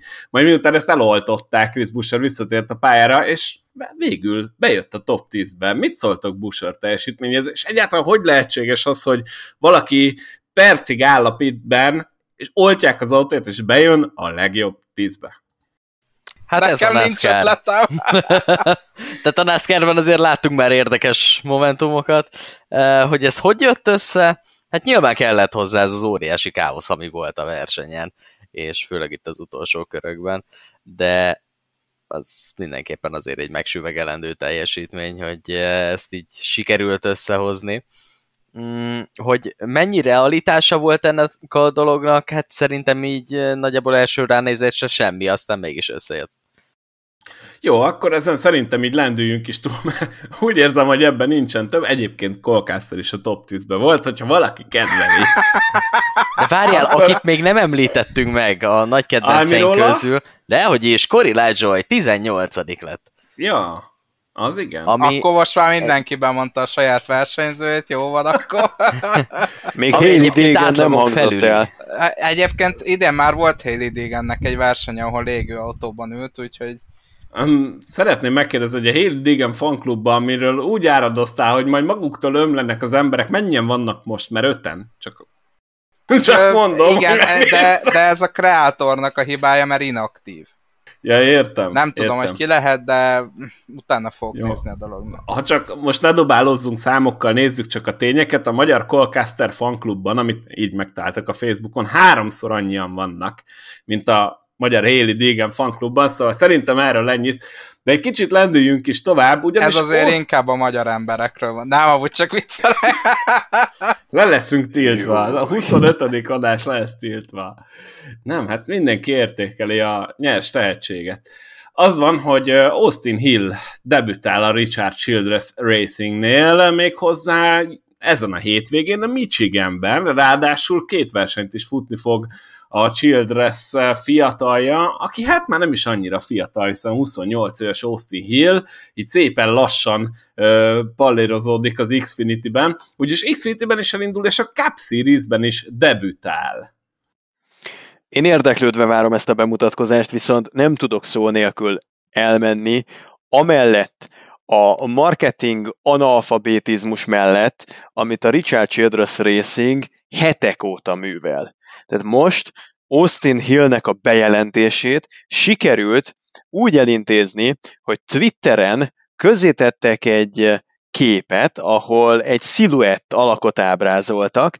Mindenki tudta már, hogy az Austin Hill lesz, mert még arra se vették a fáradtságot, hogy egy friss, még nem publikált fotóról vágják körbe a fejét, és úgy csinálják meg a sziluettet, hanem egy már a világhálón közkincsként keringő kézen közön átfolyó képet vágtak körbe, tehát egy az egyben be lehetett oda illeszteni Austin Hillt, úgyhogy már ezt lehetett tudni, és ha még ez nem lett volna elég, hamarabb megjelent a NASCAR-nak a hivatalos rajtlistája, rajta Austin Hillnek a nevével a 33-asban, mint ahogy a Richard Childress Racingék a közleményüket kiadták, meg a bejelentésüket megtették volna erről. Szóval azok után, amit a Reddick féle szágában műveltek, azt gondoltam, hogy nem lehet alulmúlni marketing szintjén azt a színvonalat, és tessék, sikerült.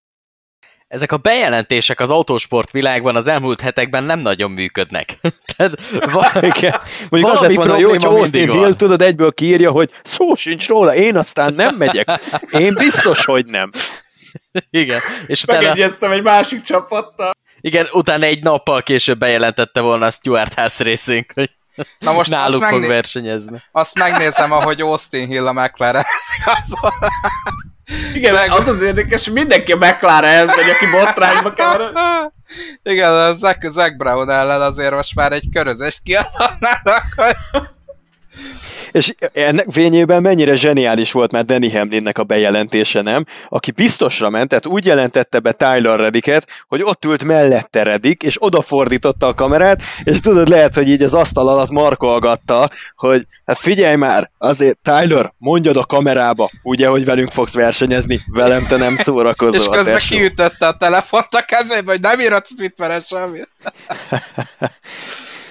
Hát így kell bejelenteni, nem profi módon, tehát hogy legalább az, akit bejelentesz, hogy jövőre nálad fog versenyezni, az legalább rögtönös jelleggel elismerje, hogy ez valóban így történik. Igen, egyébként én még várok Kyle Busch-nál egy hasonló sztorit, mint, mint Alex Palunál és Oscar Piastri-nál. Én azt Hát ha megy a. McLarenbe, Amit egyébként az NBC is Nate Ryan, az, az simán belengetett, hogy Kyle Busch-nak az indikárba, vagy az imsába kéne menni a McLarennel. De figyeljetek ide, és mi van, hogyha McLaren a világ legnagyobb marketing zsenie, és úgy igazolt pilótákat, hogy mindenki azt gondolta, hogy az Indikárba megy, vagy megjönnek a Formula E-be, vagy az F1-be viszik, és igazából a Spire Motorsports-al összeállva jövőre egy három autós NASCAR csapatot indítanak, bejelentik, bejelentik Kyle Busch, Igen. Oscar Piat. De van még egy olyan konspirációs teória, hogy Zach Brown csak azért igazolja le az embereket, hogy a másik csapatoknál ne nyerhessenek. Tehát stockpile-olja a, a tehetségeket, és akkor a többi csapat nem nyerhet. El tudjátok képzelni, hogy Zach Brown az ilyen marketszolós csávó, hogy oda megy, összehaverkodik velük, valami parti drogot belekever az italukba, és aztán mikor így félkótyagosak, akkor eléjük tol egy 40 oldalas szerződést, hogy na itt tessék aláírni, aztán másnap már senki nem emlékszik rá, de Zach Brown egyre másra jelentgeti be az embereket. Lehet, hogy ez is szalvétát. Jó, szerintem nagyon messzire mentünk. És, és fél évig találgattunk, hogy Kyle hol fog kikötni, és tényleg a McLaren jelenti be. McLaren Spire Motorsport. három, három autós. De én azt várom, hogy mikor lesz fordítva, amikor egy versenyző bejelenti, hogy jövőre a McLarennél fogok versenyezni, és Zac Brown írja ki, hogy dehogy is, szó sincs róla, hát mi leigazoltuk Kyle busch arra a helyre. És ezt kiírhatná Cory Lajoy, hiszen ő jogosan számíthatna a Spire Motorsportos indulás. Akár. Ugye? De nagyon messzire mentünk, gyerekek. A Richard Childress megerősítette, hogy Tyler Reddick marad jövőre a nyolcasban, ez egy interjúban hangzott el, elolvasható a 500miles.hu-n, ugrunk. Eric Jones, a 43-as Peti GMS-es géppel, és a hozzátartozó csapattal szintén több évre leszerződött, és Eric Jones nem írta ki, hogy nem fog a Peti GMS-tel versenyezni, úgyhogy ezt mondhatjuk, hogy így lesz. Mit szóltok ehhez a bejelentéshez? Én örülök neki, azt látom, hogy kiváló kémiát sikerült kialakítani, van egy jó chiefje Eric Jonesnak, győzelmi esélyei, azt nem mondom, hogy hétről hétre, de mondjuk ilyen másfél havonta egyszer van egy verseny, amit akár meg is nyerhetne, és ezek nem kicsúszott eredmények, hanem szépen stabilan az átlag befutóit is javítja, évről évre jobb, és Eric Jones a legtehetségesebb versenyzők egyike a saját generációjában, nagyon sajnálom, hogy a Joe Gibbs Racingen belül azzal a lehetetlen dilemmával kellett szembesülni, hogy Christopher Bell vagy Eric Jones, mert ebben az összevetésben szerintem nem igazán lehetett jól választani. Ők Christopher Bellre szavaztak, de tudnék amellett is érvelni, hogy Eric Jones-t elszalasztani, elengedni, az egy óriási baklövés, amit még nagyon meg fog egyszer bánni Joe Gibbs, és ki tudja, lehet, hogy pont a Peti GMS-ben hozza el azt az áttörést Eric Jones a karrierjében, ami aztán tényleg visszaemeli arra a polcra, ahova én a kezdet-kezdetén őt tettem. Úgyhogy én örülök neki, egy legendás autó, egy olyan tehetséget kap, akit megérdemel a 43-as rajtszám, egy méltó méltó versenyző kötelezi el magát, és ez arról is tanúskodik szerintem, hogy zajlik a Peti GMS-nek az építése, mert egy Eric Jones kaliberű versenyző hosszú időre nem kötelezné el magát mellettük, hogyha ez egy zsákutca lenne a pályafutásában. Úgyhogy ez szerintem win-win szituáció, sőt, hogyha nem csak a csapatot meg a pilótát nézzük, hanem a nézőket is, akkor win-win-win szituáció. Igen, ezt, ezt akartam én is mondani, hogy nagyon jól építkezik a Peti GMS, és, és ezt mutatja Eric Jones leigazolá, vagy szerződés hosszabbítása is, na, na meg Ty Dillon elküldése, bár hát nyilván ugye Ty Dillon személyében egy jövőbeli bajnokot küldtek el, tehát mindegy, hát ők tudják, de viccet félretéve... Ezt, ezt hogy tudtad kimondani röhögés ezt nem akarom elhinni, hát teljesen elszabadultak az indulatok ebben a pozícióban, ilyen teljes normál hangon, hogy ezt ki tudod mondani. És de hát most miért becsülitek le? Lehet az árkában meg a trákban bajnoki címet nyerni, nem? Hát lehet, de szerintem ő már ott se tudna. Tidal arról van szó egyébként. Én csak abban reménykedem, hogy a 42-esbe esetleg hoznak egy Hát Noah Gregson. Picit jó, erre még kagyarodjunk majd vissza. Tehát egy picit kompetensebb versenyzőt, mint, mint Ty, Ty Gibbs, Ty, Ty, jó, Ty Dillon. Na, jó, jó, hogy bedobta Ty Gibbs-et, már teljesen szétestünk, Körbus sajnos ezen a héten sem tud indulni, és Ty Gibbs indul megint Michiganben.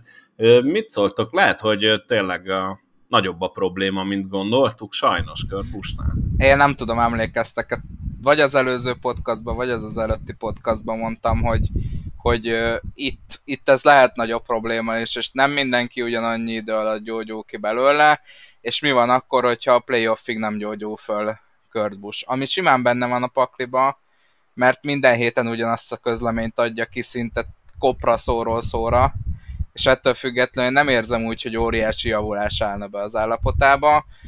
Ö, hát ö, nem tudom, én úgy gondolom, hogy ennek nem örül ö, a 2311, viszont a Toyota lehet, hogy örül. Ugyanis ö, így Ty Gibbs-et hétről hétre fel tudják készíteni a Cup Series-re, ami szerintem már jövőre eljön számára, a Cup Series teljes szezon, viszont a 2311 meg, meg egyértelműen úgy áll hozzá a dologhoz, hogy Kurt simán benne volt, hogy, hogy tovább tud menni esetleg a playoff második vagy harmadik körébe is.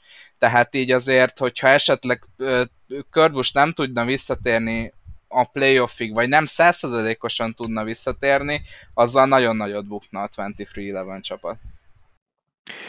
Érdekes volt Danny Hamlinnek a látogatása az eheti Door Bumper Clear podcastben, mert azt mondta Danny Hamlin, hogy egyáltalán nem volt ám ez alapértelmezés, hogy Körtnek a sérülése esetén Ty Gibbs-t kell felhozni, ugyanis a saját elmondása szerint a pokonói szombatról vasárnapra virradó éjszakán több alkalommal is megváltoztatták a tervet, hiszen eredetileg John Hunter Nemechek volt beugróként talomban tartva, évelején róla vették le az ülésmintát, neki voltak meg a paraméterei, hogy hogy kell beállítani a pedálokat a hetedik generációs autóban, hogyha érkeznie kell bármelyik versenyző helyére tartalékként, és az utolsó pillanatban, nyilván ki mint Joe Gibbs-től, kellett, hogy jöjjön az intenció, a telefonhívás, hogy hát akkor most elérkezett tájnak az ideje, és azért Danny Hamlin legyen a talpán, aki azt mondja Joe Gibbsnek, hogy köszönjük szépen, amit értünk tettél eh, Gibbs úr, de nem, mi ragaszkodunk John Hunter németsekhez, és semmi esetre sem tudjuk a drágalátos unokádat beültetni a Cup Series-be, tehát nyilvánvaló, hogyha Joe Gibbs-től jött egy ilyen felkérés, akkor Danny Hamlinnek a legjobban felfogott üzleti érdeke az, hogy beültesse Ty Gibbs-et. Eddig nem kellett ezt megbánnia, bár a hétvégén nagyon eltűnt szerintem a mezőnyben. E, ettől függetlenül én csak abban bízom, hogy Kurt Bushnál inkább a fölös óvatosság az, hogy egymást követő három versenyt is kiadj, de tényleg hétről hétre aggasztóbb a helyzet, és kezd egyre inkább Dale Earnhardt juniorosodni e, ez a történet, aminek tudjuk, hogy visszavonulás lett a vége, viszont e, jó látni azért Dale Earnhardt juniort, hogy nem csak a mentális frissességét őrizte meg, az egyik leg, legragyogóbb elme szerintem mind a mai napig a, az összes meglátásával, és, és az a fajta elővigyázatosság, ahogyan ő is megközelítette a versenyzést követő életét, az példát mutat minden egyes olyan pilóta számára, aki vala, valamikor a pályafutása alatt agyrázkódással kerül diagnosztizálásra, mert én szeretném azt hinni, hogy tanultunk a múltbéli negatív példákból, és tudjuk azt, hogy ezt nem szabad félvárról venni, inkább rá kell szánni egy hónapot vagy kettőt, kerül, amibe kerül, de ahhoz, hogy, hogy, hogy ezek a versenyzők a visszavonulásuk után is teljes értékű életet tudjanak élni, ahhoz szükség van ezekre a hosszabb kihagyásokra. Lehet van egy olyan életkor, ami fölött pedig nem lehet visszaülni komolyabb agyrázkódás után. Bízom benne, hogy Kurt nem ez az eset, tényleg aggasztó helyzet. Sajnos ehhez én nem tudok további gondolatokat hozzáfűzni. Reméljük, hogy Körbust mi hamarabb felépül, és a playoffban már legkésőbb visszatér a mezőnybe. Viszont uh, szeretnélek titeket megkérni, hogy dobjátok be, hogy szerintetek ki volt a hét embere, ki volt a hét vesztese, vagy lúzere, akinek hogy tetszik, illetve tudunk-e erkölcsi külön díjast hirdetni? Én uh, nálam most abszolút nem kérdéses, hogy Tyler Reddick a hét embere. Tehát uh, gyakorlatilag úgy nézett ki az egész hétvége, hogy nehéz lett volna elképzelni, hogy rajta kívül bárki más megnyerheti ezt a versenyt. És így is lett. Még annak ellenére is, hogy Ross Chastain hát a csalás az túl, túl nagy szó, de egy kis egy kis kitér, kitérővel megpróbálta őt megverni, és majdnem sikerült is neki. De... Kis kitérő. Bocs, az, hogy nem volt kitérő, hanem kis rövidítés. de hogy, hogy igen, tehát nálam más nem lehet, mint Tyler Reddick. Amúgy ezzel én tudok együtt menni, ezzel a gondolatfelvetéssel, mert hogy nálam is Tyler Reddick a hét győztese. Én is, egyértelmű. Én csatlakozom, és hogyha esetleg a hét lúzere kategóriához átköthetünk, akkor az pedig egyértelműen szerintem Ross Chastain. E, és ez nem, is, és ez nem igényel bőven magyarázatot, mert az elmúlt másfél órában már bőven kifejtettük, hogy miért ő. Abszolút. Nálam is plusz egy, én is őre gondoltam. Zoli, Morfi? Legyen. Nem érzem annyira kirívónak, tehát jó, legyen, legyen a hét lúzere, ezek után, ami történt, nyilván nem lehet más, mint Ross Chastain, de, de tehát nekem szemem nem rebben már chastain kapcsolatban semmi nem lepődök meg, neki ezért négy-öt versenyenként lesz egy ilyen eh, egészen hajmeresztő, soha nem látott múvja, úgyhogy ha minden egyes alkalommal megválasztjuk hét lúzerének, akkor jól vigyázzunk magunkra, mert lehet, hogy egy olyan versenyzőt fogunk beszavazni, aki nem tudom, elvergődik valahogy a Final Fourig, és aztán nyer egy bajnoki címet, és közben mi meg eh, ötször megválasztottuk az évben a hét lúzerének, úgyhogy ezzel óvatosan, eh, de, de jó, persze, erre mondok egy álmet arra, arra kell figyelni, hogyha Joey Logano és Ross Chastain hívnak egy bizonyos különleges lakatlan szigetre, akkor nem menjél. Igen, tudod, hogyha a hajótörött vagy, és az egyetlen sziget, ami elérhető közelségben van, az az, hogy ugye a drágalátos Logano meg Ross Chastain által benépesített szigeten köthetsz ki, inkább a vízbefúlást választ. A cápák amúgy nem olyan gonoszak, csak Hollywood állítja be őket. Igen, érkezett egy ilyen komment nálunk is, a, amikor Kviat lenyilatkozta, hogy hát milyen, milyen sportszerűek az amerikaiak, még mennyit lehet tanulni tőlük, és természetesen egyből érkezett a, kom, kom, a komment, hogy hát barátom, amikor megjelenik mögött egy Joey Logano és Ross Chastain, majd kiderül, hogy mit gondolsz az amerikai sportszerűségről. Igen, erre még visszatérünk majd, hogyha Daniel Kviat egy kicsit megedződik. Úgyhogy én, én, én is egyetértek Chastainbe, tehát az, ahogy meg, ez sokkal okos, ha ezt bevállalod, akkor sokkal okosabban kell megcsinálni. Én azért még tartózkodok a, olyan szinten egy picit, hogy, hogy mi történt Larson esetében, és, és remélem, hogy többet meg fogunk tudni erről a dologról, mert mert hát ott, ott valaki lúzer volt Kérdés, hogy a csapat vagy Larson? Ez most átvezetés? Na mindegy, igen. Tehát, hogy a, a losernek megszavaznám valamelyiküket, csak nem tudom, hogy melyiküket szavaznám meg, úgyhogy maradjunk Chastainnél. Azt hittem, hogy erkölcsi különdíjra fogjuk ja, jelölni hát Larson, az... itt leállítottam Azért nem. Tehát értem, Itt de nem ennyire. Tehát értem, hogy Ty Dillon szedtek ide. De azért ennyire Na. nem utáljuk Tiny Land szegényt. Na, de ő például lehet erkölcsi különdíjas, mert így el tudott menni onnan. Nem, tehát erkölcsi különdíjas ezen a hétvégén az én szememben egyértelműen AJ Allmendinger, aki az Xfinity futamot a szokásokhoz mérten hiba nélkül gyönyörűen hozta le, és a Cup Series versenyen ott pedig úgy voltak győzelmi esélyei a 16-ossal, a címvédésért harcolt, hogy nem működött a mellénye, nem volt hűtése, és még elfogyott minden nemű gatorade is, úgyhogy abszolút dehidratáltan ő beszédelget, bekóvágott a célba, Szerintem egy földön túli nagy teljesítmény, főleg azért Olmendingen nem a legfiatalabb már a mezőnyben, eh, ahhoz képest ezt így végignyomni, és a, és a köridejei, meg a teljesítményén abszolút nem látszott, hogy ő halálán van. Nálam egyértelműen ő az erkölcsi külön díjas. Én megadnám neki, de nem adom meg, csak azért, amit uh, Ryan Blaney, a Ryan Blaney tett, tehát az a, az a rejoin meg, hogy tolja maga előtt az állóautót, és tolja, tolja, tolja, értem, hogy rosszul van meg minden, de ez egy olyan alapvető dolog, amit, amit én nem tudok ö, figyelmen kívül hagyni egy elkölcsi győztesnél. Ö, hát elkölcsi győztesnek ö, nehéz, nehéz bárkit is megszavazni egy ilyen futam után. Legyen Hemli, most nem csinált semmit. Hát, gondolkozom, hogy ki nem csinált semmit a top 10-ből. Talán, talán, talán Michael McDowell-nek. Ja, hát Tyler Reddick, de ugye ő lett a, a, az yes. első. Tehát akkor így Michael McDowell-nál kezdődik az a sor, aki, aki nem csinált semmit a top 10-ből. De hát figyelj, akkor én neki adom én ebből a körből kiszállnék, tehát nyugodt szívvel nem tudok kit jelölni erre a posztra, én most csöndben maradnék, és bárki, aki szeretné, hogy betársuljak hozzá, bizonyos pénzösszeg fejében nagyon szívesen.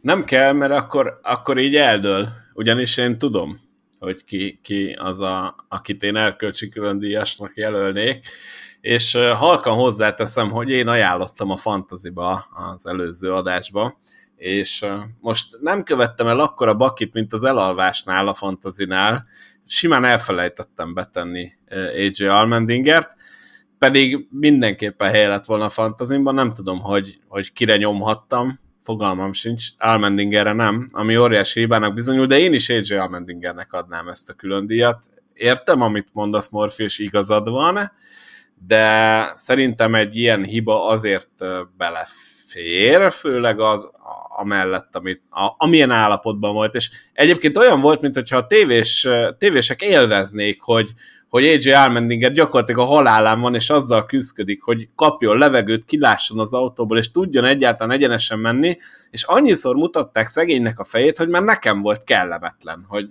hogy tényleg most már ne élvezkedjünk az, hogy a csávó mindjárt kiszáradva kiesik a kocsi oldalán, és nem, nem tudom, számomra ez nagyon fura volt. Nekem ez nem tetszett, de akkor az erkölcsi külön díjasunk pedig AJ Almendinger lett. Nem tudom, ti mit szóltok ehhez, hogy vagy, vagy ezt csak én éreztem, hogy így, így élvezkednek ezen a szituáción. Azt addig értem, hogy megmutatják nekünk, meg hogy így pont bevágták azt is, hogy így Almendinger nyúl a kulacsához, és látszik, hogy teljesen üres, de hogy utána 142-szer miért kellett még a képernyőre rakni Csórinak a szenvedését, azt én személy szerint nem értem. Én se. De, de e, nyilvánvaló, hogy, hogy Amerikában, ami ugye mindig a szenzáció hajhászásra törekszik, pont egy NASCAR verseny legyen kivétel, amikor történetesen a legérdekesebb dolog, ami adott pillanatban, vagy a legnagyobb dráma, ami zajlik a pályán, az AJ Allmendigernek a fedélzeti kamerájával tetten érhető. Eleve ugye az NBC szempontjából szerencsés, hogy pont be volt kamerázva az az autó, ahol egy ilyen jellegű dráma lezajlik, és ugye még a sisakrostét is felemelte AJ, tehát lehetett látni a tekintetét, lehetett látni, hogy ő, ő neki teljesen elfátyolosodott még a tekintete is, úgyhogy nagyon adta magát, hogy ennek televízióba kell kerülnie, kicsit eltúlozták, de mondjuk ez ugyanolyan, ha nem az NBC közvetítését nézitek a Foxnál, amitől én tényleg herótot kapok, az a gyerekfét is. Tehát állandóan azt nézzük, az összes szünetben, sárgazászta alatt, eh, amíg a pészkár bent van a pályán, állandóan azt nézzük, hogy háromtól 13 éves gyerekek azok kergetőznek valahol a pálya környékén. Nem mondom egyszer-kétszer belefér, de ezt ha összevágtuk volna ebben a szezonban, ha egy óra hosszán keresztül nem közvetítettük az obodát, akkor egyszer se. Nekem még egy utolsó megjegyzésem van, és tényleg lassan lelőjük az egészet. Nekem olyan professzorinak tűnt az AJ Almendinger tekintet, olyan öveges volt. Jaj. Jó, teljesen eltörtem végem. Fantazi, Michigan következik. Én egy valamit szeretnék még kérdezni Boszkó tőled, hogy milyen mennyiségben és milyen minőségben fogyasztottál a podcast előtt? Nem, semmi, semmiből semmit, egyszerűen nagyon fáradt vagyok. Hány öveggel? Vége, kész, eltörtem. Hú, Jó, Michigan jön. Michigan fantazira mondjatok kérlek valaki. valaki. Én Na, akkor kezd, jó. akkor Kezdje folytatom. Boszkó, nem? Hogyha már te bemondtad Logánót, akkor én folytatnám. E, nem csak ilyen beröfő, nem csak ilyen beröfögéssel. Ryan Blaney tavaly nyert, hát ha meg lesz idén végre az első győzelme. Uh, ki járna már neki?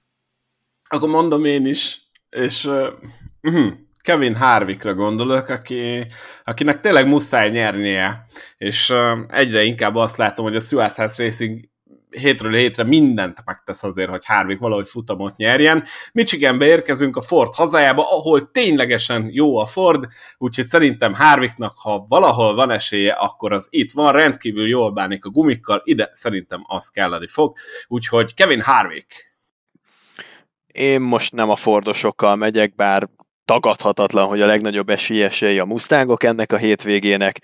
Én azokkal megyek, akikről azt gondolom, hogy nagyon jók lehetnek egy ilyen széles pályán, ahol sok ív működhet, ahol nagyon kalandos lehet a csapás irány ezekkel a hetedik generációs autókkal. Én alapvetően Larsont és Rediket mondanám, mint nálam fő esélyeseket. Redik olyan hengerlő, lehengerlő magabiztosságot tükröz az utóbbi hetekben, annyira külön kategória szerintem, hogy amiatt voksolnék rá a Larsonnal való összevetésben, mert az előéletük, ahogyan rá tudnak készülni erre a versenyre, az egyiknél egy teljes káosz, egy teljes szétesés, egy teljes kudarc, egy csalódottság, egy szétziláltság, ugye Larson esetében nem kell hosszasan magyarázni, meg azt se tudja, hol áll a feje, tehát össze-vissza versenyez megint 11 nap alatt 10 különböző verseny a salakos megmérettetésekkel együtt. Szóval szerintem Larson most sokat markol, keveset fog, és hiába talán a legjobb pályája az egész naptárban Michigan, nem fog tudni azt hiszem nyerni. Viszont Redik, ha egy üzlet beindul alapon, nagyon-nagyon-nagyon nehéz dolga lesz a mezőnynek, hogy megverjék a hétvégén. Most akkor ki, ki lett végül? Redik. Redik, jó. Redik, Redik. Jó. Szerintem akkor ezzel búcsúzhatunk is. Vasárnap 9 órakor tekintsétek meg az Arena 4-en, vagy pluszon, vagy mindkettőn, vagy az új csatornán a Match 4-en. Tehát az Arena 4-en és az Arena 4 pluszon fogunk jelentkezni. No, tehát Arena 4 és Arena 4 plusz, mert most már indul ám egy új csatorna, mondom a drága kedves hallgatóknak, aki nem hallotta volna, ugye Match 4 néven uh, fog ez debütálni. Nem tudom, hogy lesz-e rajta NASCAR, fogalmam sincs, csak azt tudom, hogy az Arena 4-jel így párhuzamosan lesznek elosztogatva dolgok. Hát ez majd ki fog derülni. Mindenki érdeklődjön a szolgáltatójánál. Olvassátok a 500miles.hu-t. Köszönjük szépen mindenkinek, aki idáig eljutott, aki meg nem, az úgyse hallja. Ezek voltunk mi, a Menjetek Körbe Podcast. Szevasztok, sziasztok! Hello, sziasztok! Sziasztok!